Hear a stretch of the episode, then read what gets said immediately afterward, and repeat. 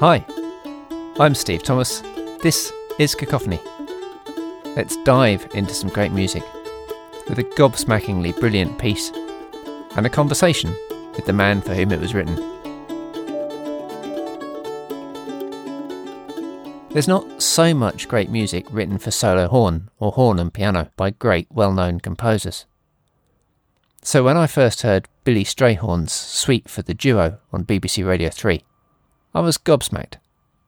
Here was a full fat, brilliant work, virtuosic, raw, emotional, by a well known composer, writer of Take the A Train, Lush Life, and loads of jazz classics, with his writing partner Duke Ellington.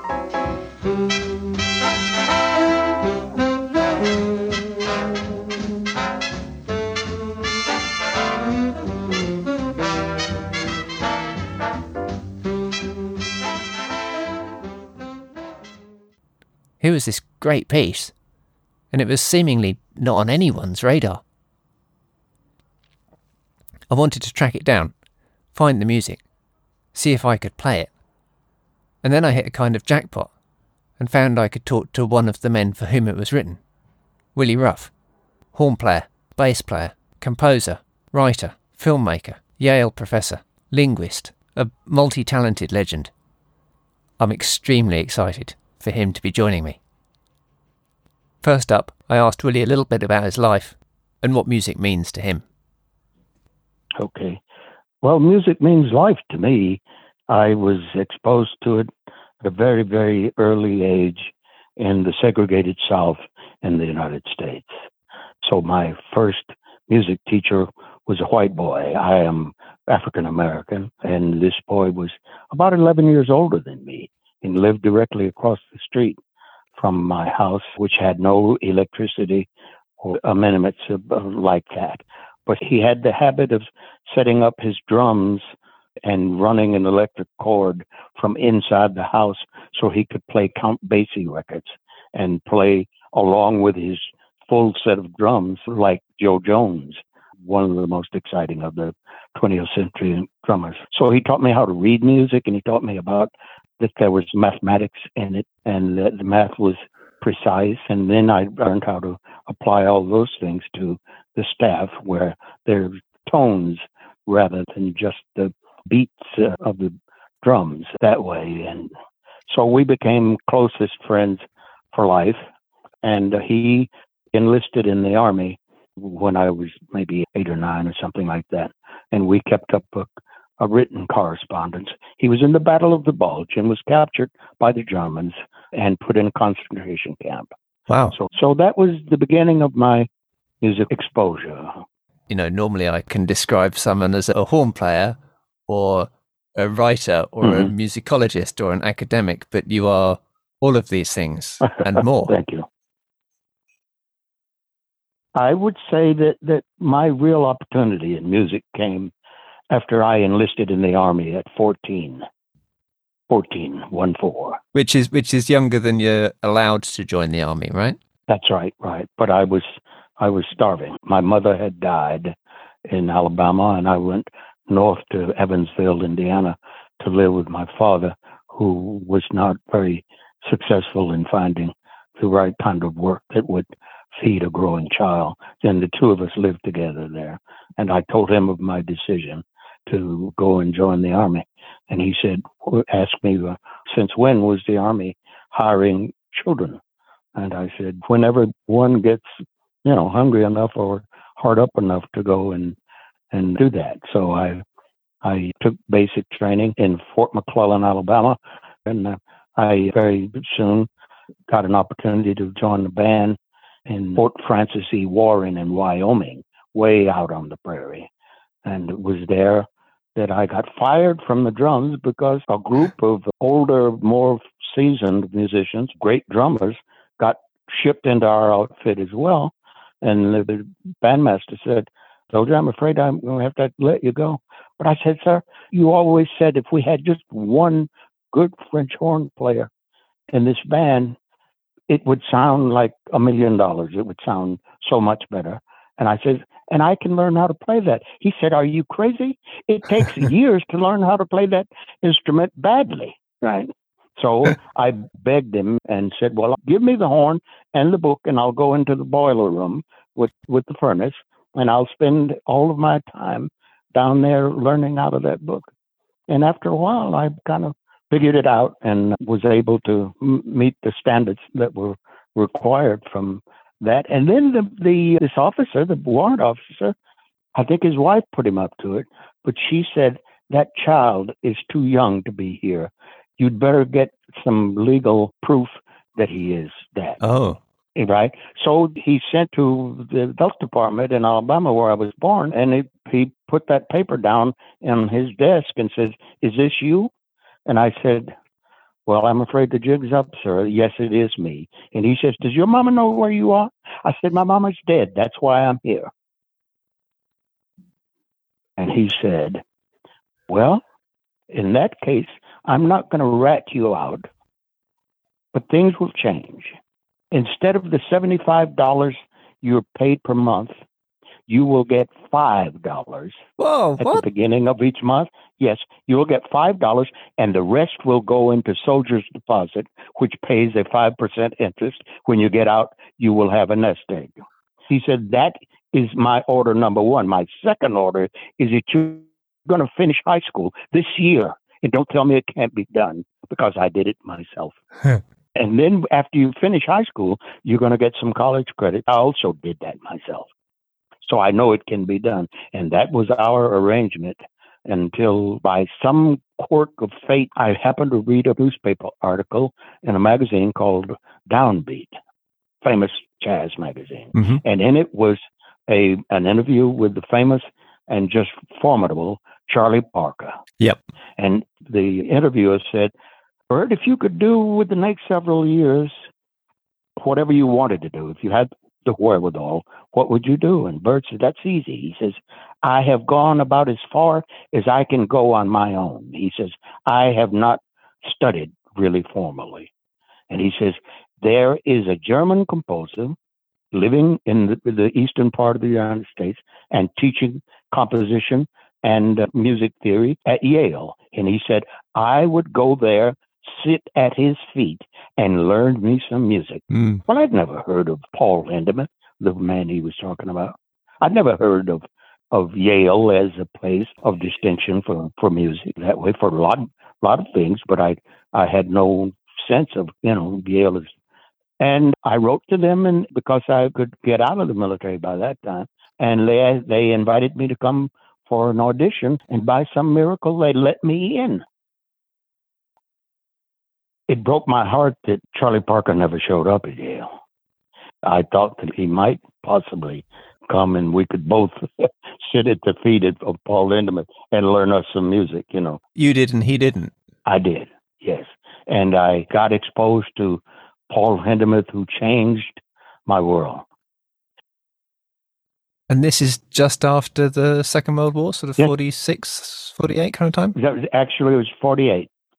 Well, 47. Yeah, which was the year the United States began integrating its military. All of the experiences that I had up until that time was entirely segregated, was it just with black people. Yeah. So you're learning the horn sounds like a, a fantastic advert for self-directed education. And then you learnt the bass on top of the horn, right? You met Dwight Mitchell. One day it was at Christmas time, so everybody went home for furlough on Christmas. I had just left home, you know, so I didn't want to go back into then. And Mitchell, he didn't want to go to Florida either for some reason.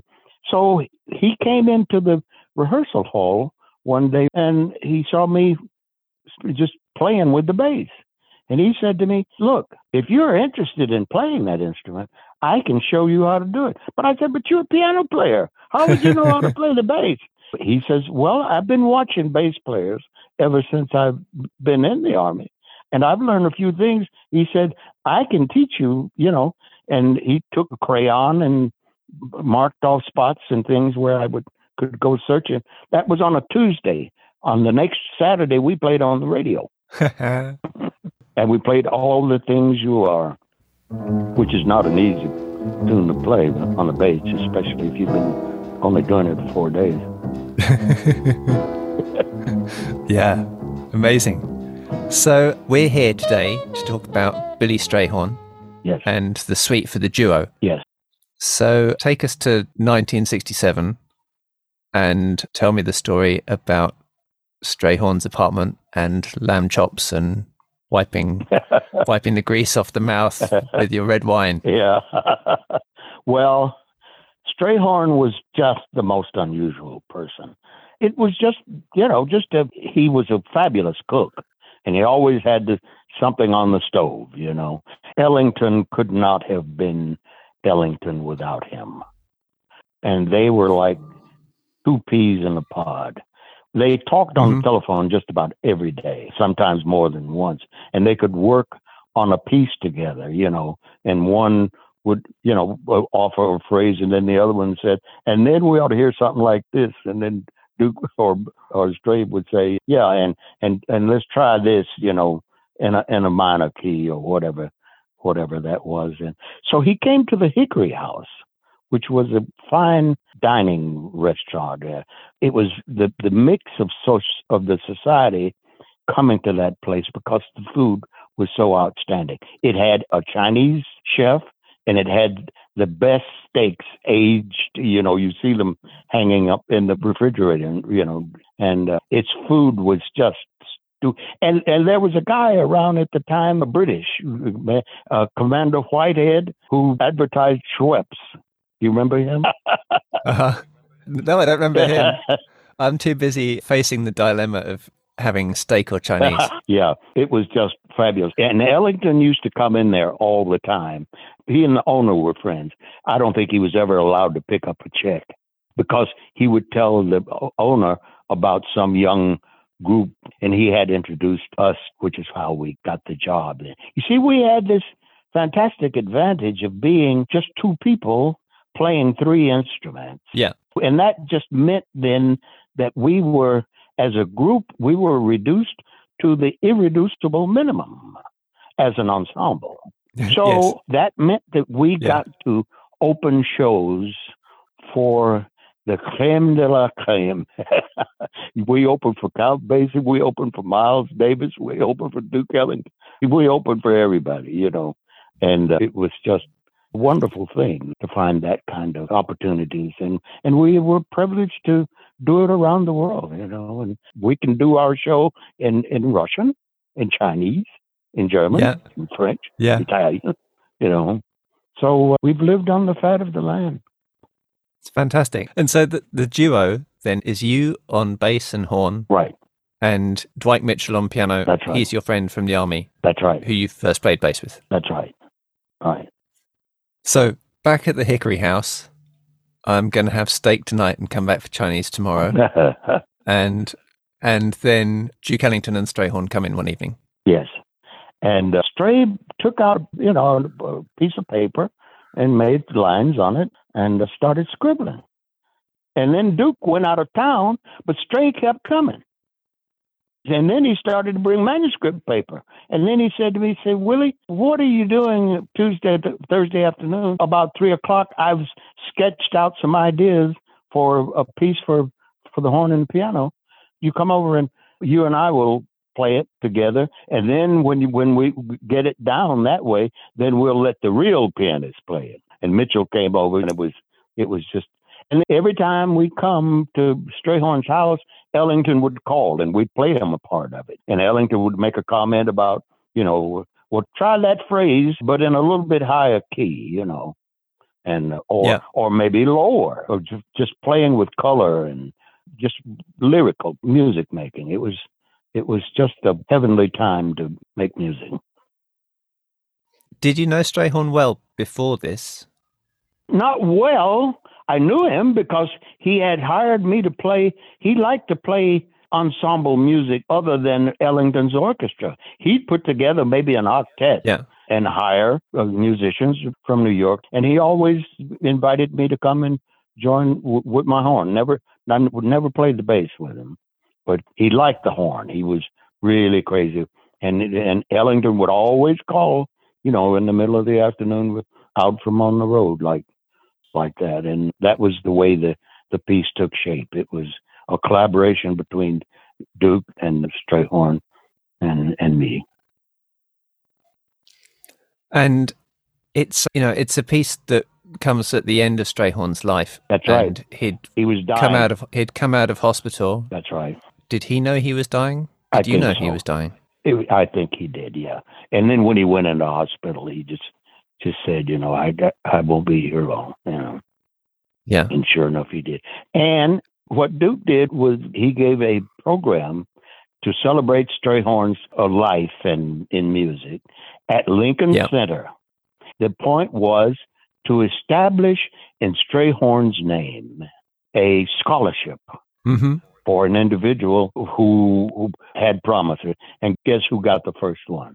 Oh, I have no idea. Wynton Marston. Oh, really? Wow.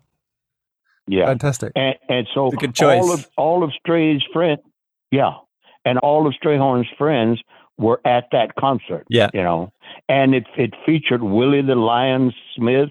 It featured Carmen de Lavalade and Geoffrey Holder. These fabulous exotic dancers. Uh-huh. You know, Tony Bennett came and sang, and nobody knew who's going to go on next.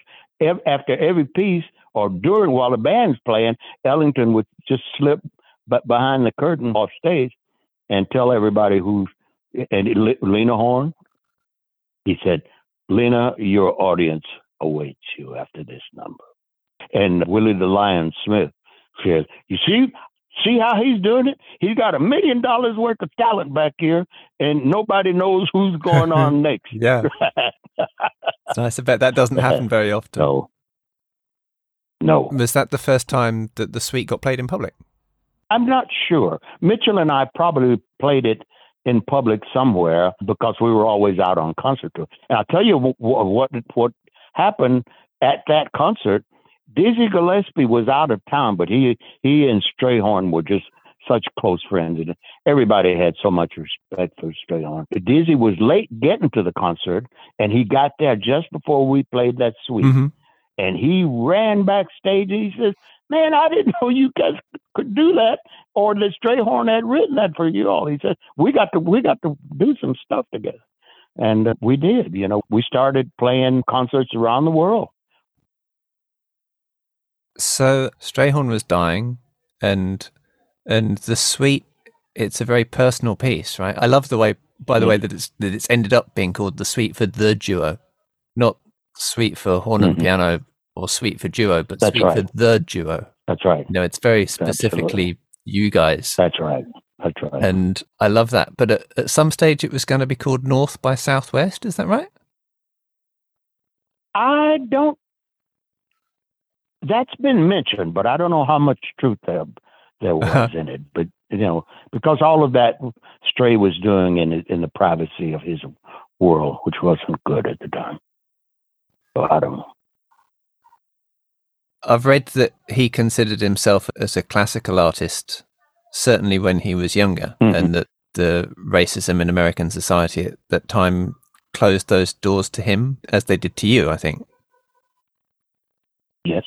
And the suite's are very kind of classically based piece, and his choice of Mhm. horn as the instrument for this Mhm. seems to sort of speak to more sort of classically minded roots. What do you Mhm. say to that? Well, I think you're right about that. It's it is classical rooted, but it it you know it's still got that got that thing. no doubt about where it came from and who was doing it. Do you do you want to talk a little bit about the, the racism that you faced as a musician coming out of the army? Well, it's simply that there was no opportunities for the symphonic players. Yeah. You know, the first black ever hired by a major symphony orchestra was in Boston. Mm-hmm. Ortiz Walton, who's a fabulous player, and of the New York Philharmonic still only has one, unless something had been added there. But Chicago was especially hostile. Yeah, you were going to go to Israel and play at one stage. That's right. And that's when I happened to turn on the television in 1955 after I'd finished school, and Lionel Hampton's band was playing, and the the camera panned over to the piano, and there sat Dwight Mitchell.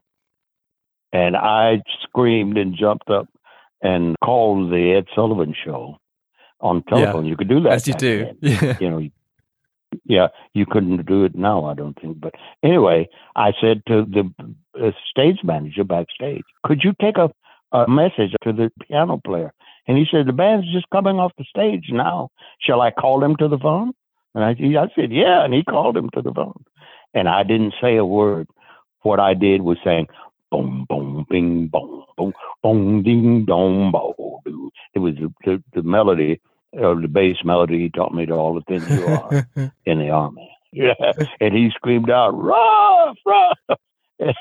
and I, he said, what are you doing? I said, I'm about to immigrate to Israel because I got offered a job in the orchestra there. And Erich Leinsdorf had or, auditioned me in, in Scarsdale, New York. And then Mitchell said, well, Israel's a great place. He said, we go there all the time. We're playing in Bridgeport, Connecticut, you know, two towns down from where I was. He said, "Bring your horn and sit in with the band. We'll maybe if we get you in the in the band, then we can start building our duo and and take it from there." And we did. And uh, Lionel Hampton hired me, and we spent the the rest of the summer working up a repertoire. We went out on our own after about six months on the road with Lionel Hampton. Cool. The wonders of television. Yeah, that's right. So the suite then, I'm wondering how much of what we hear in the recording is specified by Strayhorn and how much of it is you guys taking what he's given you as a as a basis. Well, every note was written. Wow, okay. Every note, we didn't add any music to what he had in mind there. Even in those those fistfuls of, you know, that thunderous piano writing.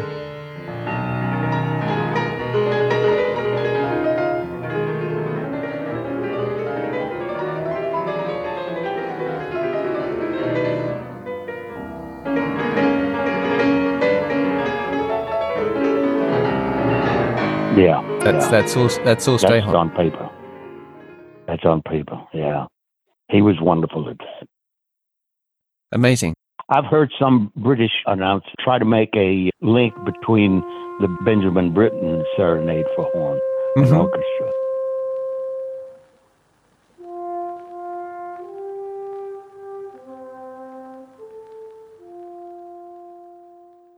But I don't think that it's inspired Stray. I think he heard these two instruments in his head and and proceeded to treat it the way he thought it ought to.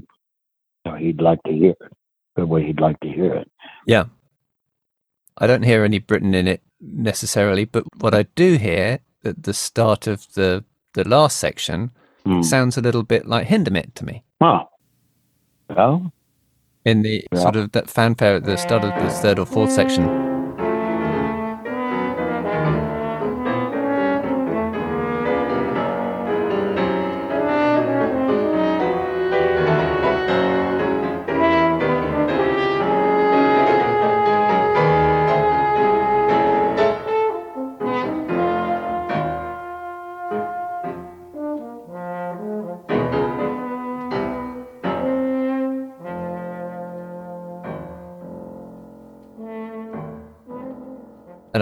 I, I wo- I wondered if you if you hear that and and if you and Stray talked about your connection with him at all. not at all. No. Not at all. No. No. He well, Bango is my theory. no, he was a most remarkable person. I I miss him. Mm. Yeah. That's probably a lovely way to finish. Yes, I think so. It's been a privilege, Willie. Thank you for your time. Pleasure is all mine. Okay, then. Good luck. What a privilege that was to be able to speak with Willie Ruff, one half of the duo for whom Billy Strayhorn wrote his suite for the duo. Let's have a listen. It's a piece of great intensity, raw and emotional, at the same time as being really hard to play and virtuosic. But as with all great pieces, the virtuosity is always in the service of music making here. I love it. It's a gobsmacking piece, and one that horn players everywhere should be rushing out and learning to play. Click on the links in the show notes to have a listen, and then tell me what you think. You can send us a quick voice message or a comment at cacophonyonline.com, or of course, there's always social media. If you'd like to support Cacophony financially, you can. There's a link to ko-fi.com where you can do that. Please share the podcast widely with everyone you know. Come back for more next time. Thanks for listening.